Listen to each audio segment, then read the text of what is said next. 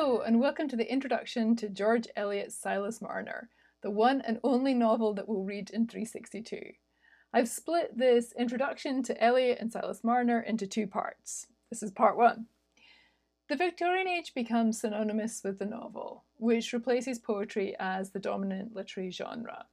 The novel that we're reading, Silas Marner, is much shorter than most Victorian novels, which tend to run to five or six hundred pages or even more. Despite its length, however, we can nonetheless view Silas Marner as a Victorian novel in miniature. It bears the imprint of Romanticism, like much Victorian literature, all while striving for the realism and moral purpose that comes to characterise the Victorian period. George Eliot is the pen name or pseudonym used by Mary Ann Evans. Born in 1819, Evans, or Eliot, became one of the most important and influential intellectuals of the Victorian period. Before turning to fiction in 1857, she had built a successful career as a translator, editor, essayist, and journalist. Eliot began writing fiction relatively late in her career, and from her first work of fiction, Scenes of Clerical Life, she used a pseudonym a decision prompted in part by her unconventional private life, more of which later, and partly by a desire to protect her reputation as a journalist. As she wrote to her publisher, John Blackwood, quote, If Eliot turns out a dull dog and an ineffective writer, a mere flash in the pan, I, for one, am determined to cut him on the first intimation of that disagreeable fact. When we consider Eliot's biography, we need to be aware of two key issues. Firstly, her unconventional personal life broke Victorian social and sexual codes, and secondly, her religious beliefs challenged Victorian Christian orthodoxies. We'll begin with the personal life. In 1853, Eliot began a relationship with George Lewes, a married man. They subsequently lived together until his death in 1878.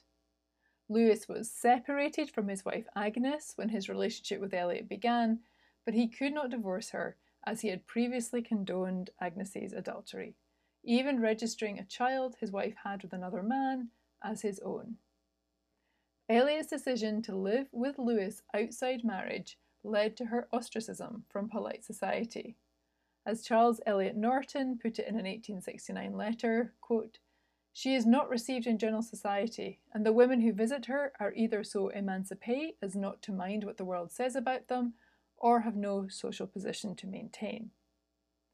More profoundly for Eliot, this relationship also led to a breakdown in her relationship with her own family.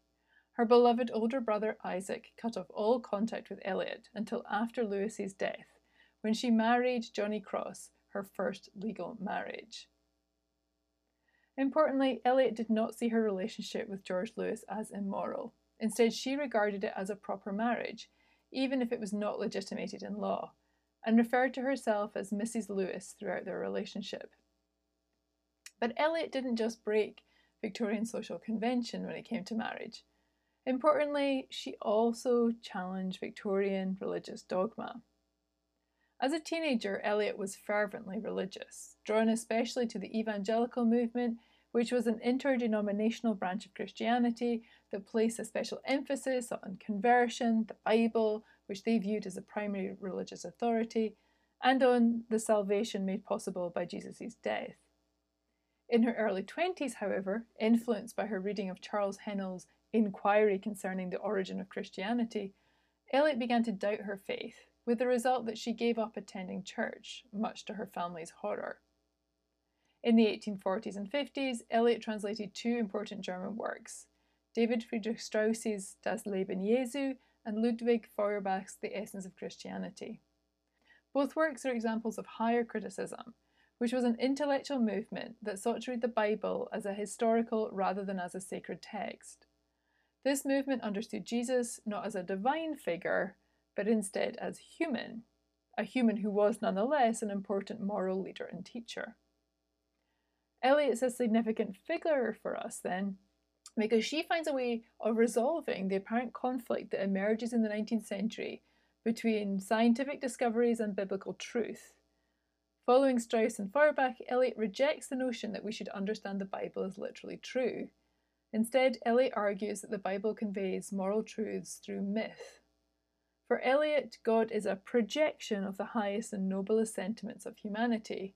As she puts it, quote, the idea of God, so far as it has a high spiritual influence, is the ideal of a goodness entirely human, i.e., an exaltation of the human. In other words, Eliot retains the moral teachings of Christianity, but without any supernatural element. As she wrote in 1860, just a year before the publication of Silas Marner, I no longer have any antagonism towards any faith in which human sorrow and human longing for purity have expressed themselves. On the contrary, I have a sympathy with it that predominates over all argumentative tendencies. I have not returned to dogmatic Christianity, to the acceptance of any set of doctrines as a creed and a superhuman revelation of the unseen. But I see in it, Christianity, the highest expression of the religious sentiment that has yet found its place in the history of mankind. Religion, of course, is at the heart of Silas Marner. Marner's move to Raveloe is prompted by his disillusionment with the Lantern Brethren, the Calvinist sect that he had belonged to. In Raveloe, we see various expressions of religious faith, including Rector Mr. Macey, who's described as a reasonably faulty man on page 102, and Dolly Winthrop, who doesn't understand what the letters IHS actually signify, but knows, quote, they've a good meaning, as it's put on 82. And if you're unfamiliar with these letters, they're the first three letters of the name Jesus in Greek, and they're often used as a Christian emblem. As you read Silas Marner, you'll want to take note of the religious attitudes of its characters, and most especially Silas Marner's own spiritual journey. How might we connect the novel to Eliot's own professed position on religion? She's sometimes referred to as post Christian. Does this label fit Silas Marner? And if Victorian novels often have a higher moral purpose, what seems to be the higher moral purpose of this particular work?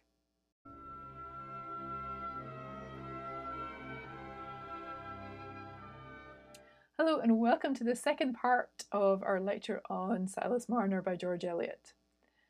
Eliot began Silas Marner in 1860. She was working on a heavily researched historical novel set in Renaissance Florence at the time but told her publisher that she intended to produce, quote, another English story before finishing Romola.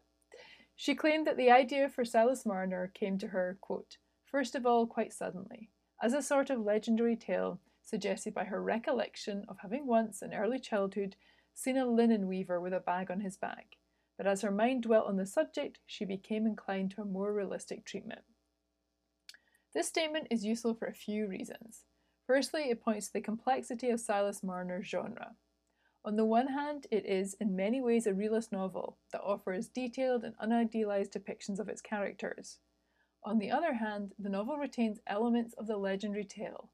Critics have described it as an allegory, a fable, or even a fairy tale. As we'll discuss, the plot hinges on the exchange of a bag of gold for a young child, a plot device that is so explicitly symbolic that it seems to sit more comfortably in the allegory, the fable, or the fairy tale than it does in a piece of realist fiction. The other thing that's interesting about this statement for Eliot is the way in which it recalls the tropes of Romantic era writing. She claims that the idea came to her suddenly. It's unbidden and it's inspired by a memory from her childhood. This debt to the Romantics becomes even more obvious when we look at the novel's epigraph, which is taken directly from Wordsworth's poem Michael, Indeed, in that same letter to Blackwood, Eliot says that she should not have believed that anyone would have been interested in Silas Marner but herself, since William Wordsworth is dead. And she even goes on to state that she has felt all through as if the story would have lent itself best to metrical rather than prose fiction. This statement not only reminds us of Wordsworth's promotion of the ballad, that narrative form of poetry, but it also invokes his argument that all that divides poetry from prose is the use of metre. There are at least two other important connections between Romantic poetry and Silas Marner, however. Firstly, Eliot's novel shares Romanticism's interest in childhood, and especially in the child as an emblem of innocence and love, uncorrupted by social convention or so called civilized values. We've seen this interest in William Blake and Samuel Taylor Coleridge, but it's also apparent in Wordsworth's poetry, including Michael, the poem that Eliot quotes in Silas Marner's epigraph. Secondly, Eliot's novel focuses explicitly on low and rustic life, much as Wordsworth advised writers to do in the preface. And here it's worth saying a few words about the setting of Silas Marner. This novel is set in the past, in the early years of the 19th century, around 50 years before it was written. And it focuses on two communities the Lantern Yard Brethren, who are a strict Calvinist sect living in an unnamed industrial city in the north of England, and the rural village of Raveloe, which is, as yet, largely untouched by industrialisation. This distinction between these locations is important. Firstly, it reminds us that industrialisation was an uneven process. Not all areas of Britain were industrialised at the same rate. Secondly, the difference between these settings allows Eliot to explore the impact of industrialisation in her own contemporary moment as well as in the past. We can read the community in Raveloe as representing Britain's pre industrial past, just as the northern city represents its industrial present. As you begin thinking about Marner's engagement with its social reality, you'll also want to think further about its realism. We began thinking about the genre of realism when we read Samuel Johnson's Rambler number 4 essay way back in week 4. Not only is Victorian fiction strongly associated with realism, but Eliot herself has often been viewed as a key exponent of this genre.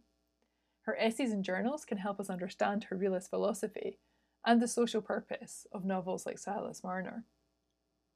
Helpfully, Eliot even offers us a definition of realism in her 1856 review of John Ruskin's Modern Painters. Realism is, she writes, quote, the doctrine that all truth and beauty are to be attained by a humble and faithful study of nature and not by substituting vague forms bred by imagination on the mists of feeling in place of definite substantial reality. You'll hear echoes here of Johnson's argument that realist fiction requires accurate observation of the living world as well as, perhaps surprisingly, a challenge to Romanticism. Where Wordsworth and the Romantics had prioritized the imagination, Eliot suggests that writers and artists should attempt to prevent their imagination from colouring their depiction of the world. But Eliot doesn't argue that art and literature should attempt to produce purely scientific objective accounts of reality. Instead, Eliot's realism, like Wordsworth's poetry, engages not just with our external reality, but with our internal reality. Importantly, Eliot believes realist art can build sympathy and understanding between people more effectively than political, economic, social, or scientific discourse, because realist art can depict our emotional, affective, interior lives. As Eliot writes, quote, Appeals founded on generalizations and statistics require a sympathy ready made, a moral sentiment already in activity, but a picture of human life such as a great artist can give surprises even the trivial and selfish into that attention to what is apart from themselves. The social purpose of realist fiction for Eliot, therefore, is its potential to produce sympathy between different classes, and most especially its capacity to create sympathy among the middle and upper classes for the poor. Okay, well, that is my brief introduction to Eliot and to Silas Marner. I am really looking forward to hearing your thoughts on this novel. I hope you enjoyed it. All right, speak to you soon. Bye bye.